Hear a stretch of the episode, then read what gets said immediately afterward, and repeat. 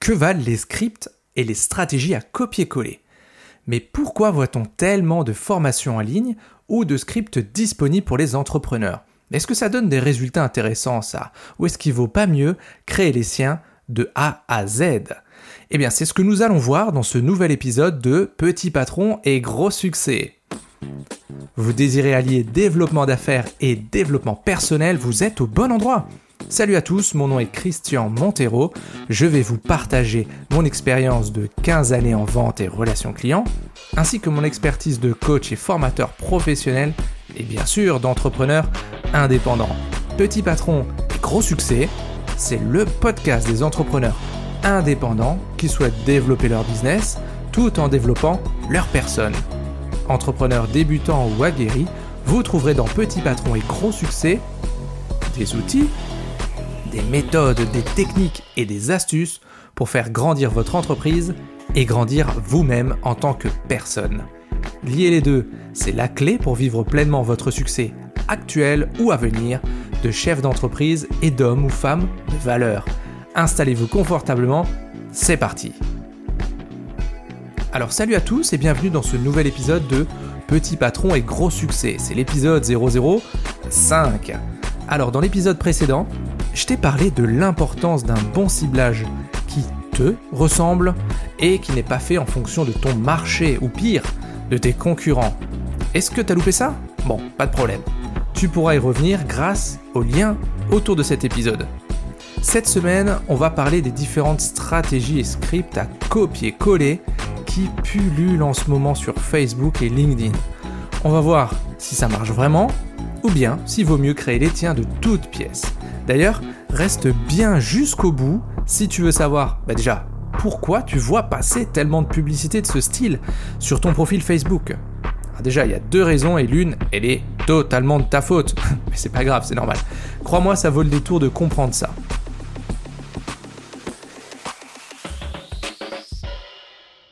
D'ailleurs, est-ce que ça t'est déjà arrivé ça? Tu sais, t'es es tranquillement posé sur ton canapé, t'es là, à tuer le temps, à te perdre dans les méandres de Facebook, Instagram, peinard, hein. tu regardes les posts de tes potes, bien calés, au milieu de tes coussins, tu te vides l'esprit avec du futile parce que oui, oui, ça fait du bien aussi de glandouiller. Après une grosse journée de taf, après avoir réfléchi toute la journée, ça fait du bien en fait de rien faire. Donc tu es là, tu t'es bien posé à scroller ton fil d'actualité, tu fais défiler ton écran, entre les posts euh, pseudo-engagés de certains de tes potes et les vidéos débiles des autres. Enfin, t'es en mode off, quoi, tu vois. Tu demandes rien, tu demandes rien à personne, hein, mais bon. Ça devient relou cette histoire parce que une publication sur deux ou sur trois, ben, euh, c'est Dylan, il a 20 ans, il t'explique qu'il a généré 50 000 euros en 3 semaines grâce à cette toute nouvelle méthode ultra secrète mais que tu dois juste copier-coller. Ou encore, t'as as Cindy qui jure te donner les 4 erreurs majeures que font qui font que ton business ne décolle pas, ou encore ce champion dont la question est vite répondue, j'adore ce gars-là, qui t'incite à télécharger son dernier guide pour 7 euros. Non mais sérieux, mais lâchez-moi Je veux juste que vous me foutiez la paix là Laissez-moi tranquille avec mes vidéos de chat, les derniers résultats du foot et les vidéos TikTok de, bah, cette ancienne collègue où, elle dit, encore une fois, elle dit, elle dit n'importe quoi. Pourquoi je la vire pas dans Facebook? Bref. Une pluie de contenu s'abat sur toi, dont beaucoup de scripts à copier-coller pour prospecter efficacement sur LinkedIn ou un an de mails déjà rédigés qui vont prospecter à ta place et générer du business automatiquement. Hum. Je te dirai en fin d'épisode pourquoi tu reçois ça, rassure-toi. Mais au bout d'un moment, bah, tu vas peut-être en acheter un, euh, juste pour voir. Hein. Ouais, t'inquiète, on l'a tous fait, juste pour voir. Comme partout, il y a à boire et à manger, là n'est pas la question. Mais sur quoi est basé ce type de vente? En fait, sur deux leviers très puissants la culpabilité et la peur. Et en plus, c'était une bonne affaire, non, cet achat, t'es d'accord C'était pas cher. Donc la croyance qui est liée à ce type d'achat, c'est très simple. Tu te dis bah, que tu essaierais bien la prospection sur LinkedIn, c'est une bonne idée, mais tu sais pas comment t'y prendre parce que bah, toutes tes prises de contact avec des inconnus, elles se sont soldées par des échecs. Et c'est normal. Cette croyance te pousse à penser que si tu n'y arrives pas, c'est parce que tu manques de compétences. Ah, cette bonne vieille légitimité. Elle revient souvent, non? Donc, cette formation ou ce guide que tu viens d'acheter, il devrait combler ce manque, non? Bah, au pire, c'était que 50 balles, j'en tirerais forcément quelque chose, le risque est faible. Cette croyance selon laquelle il te suffit de te former à un outil pour avoir des résultats, et tu sais d'où elle nous vient? Eh ben elle nous vient de l'école. Bah oui, t'es nul en maths Eh ben tu reprends ton bouquin et tu refais les exercices. T'as du mal à parler anglais?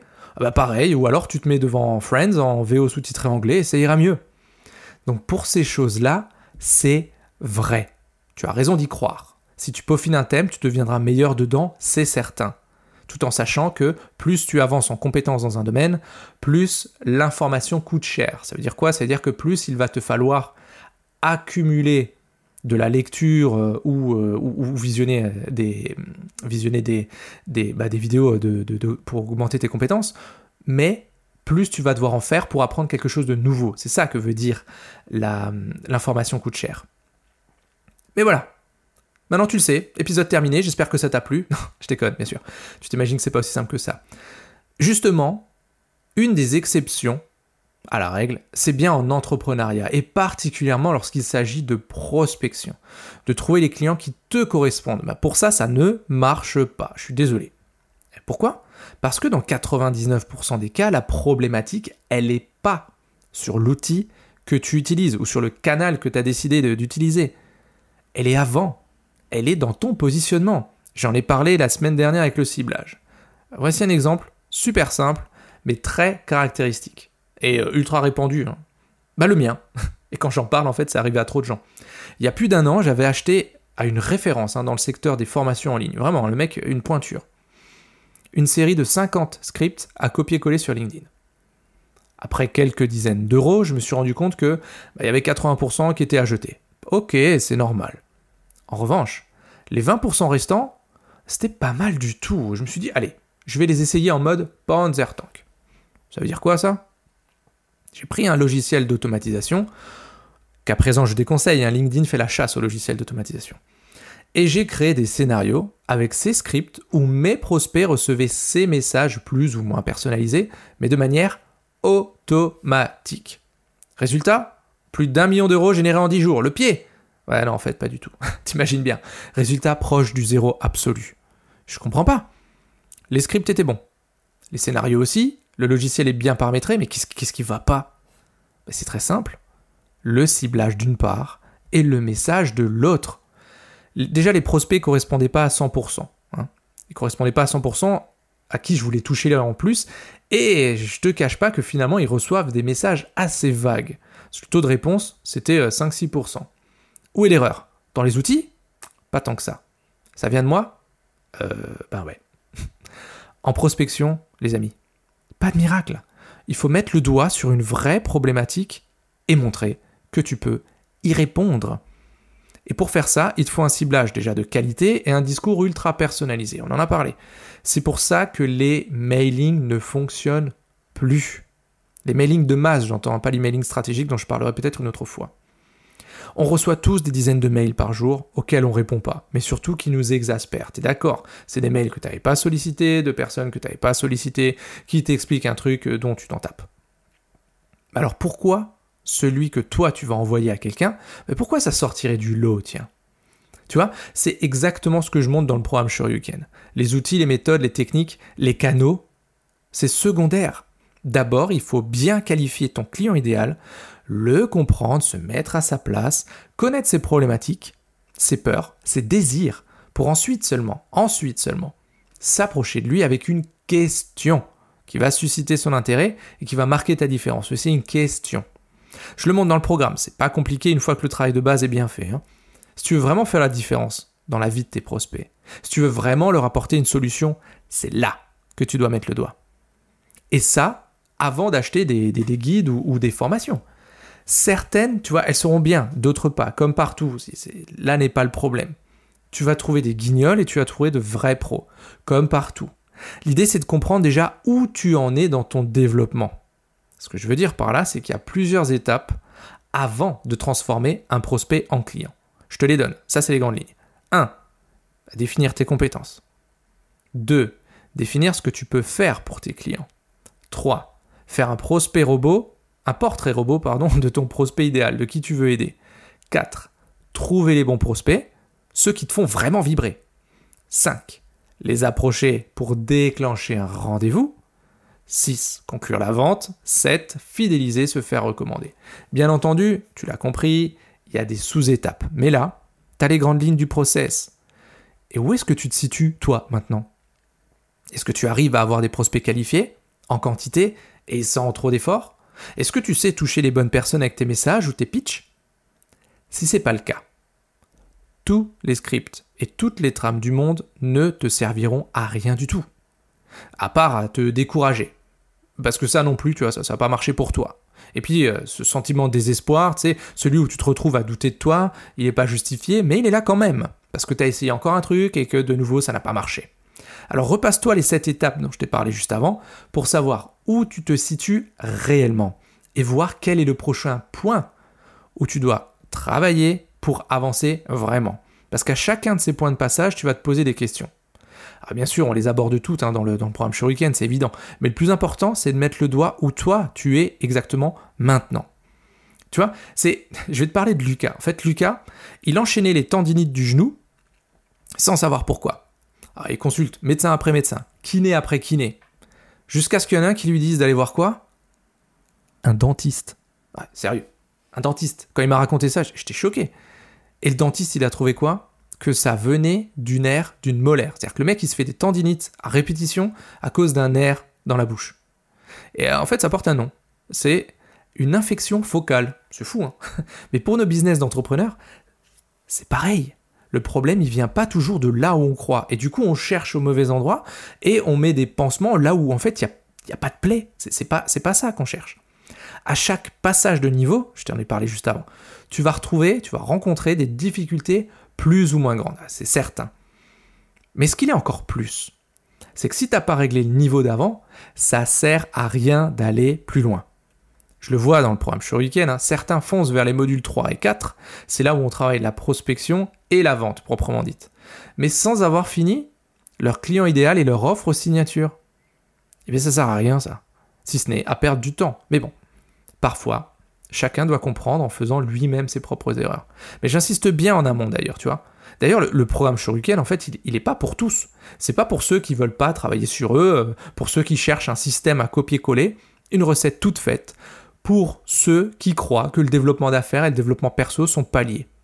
En revanche, le Shuriken, il est parfait pour ceux qui veulent se créer leur méthode, leur stratégie commerciale, quelque chose qui leur ressemble et qui attire les personnes qu'ils veulent vraiment, pas le grand public.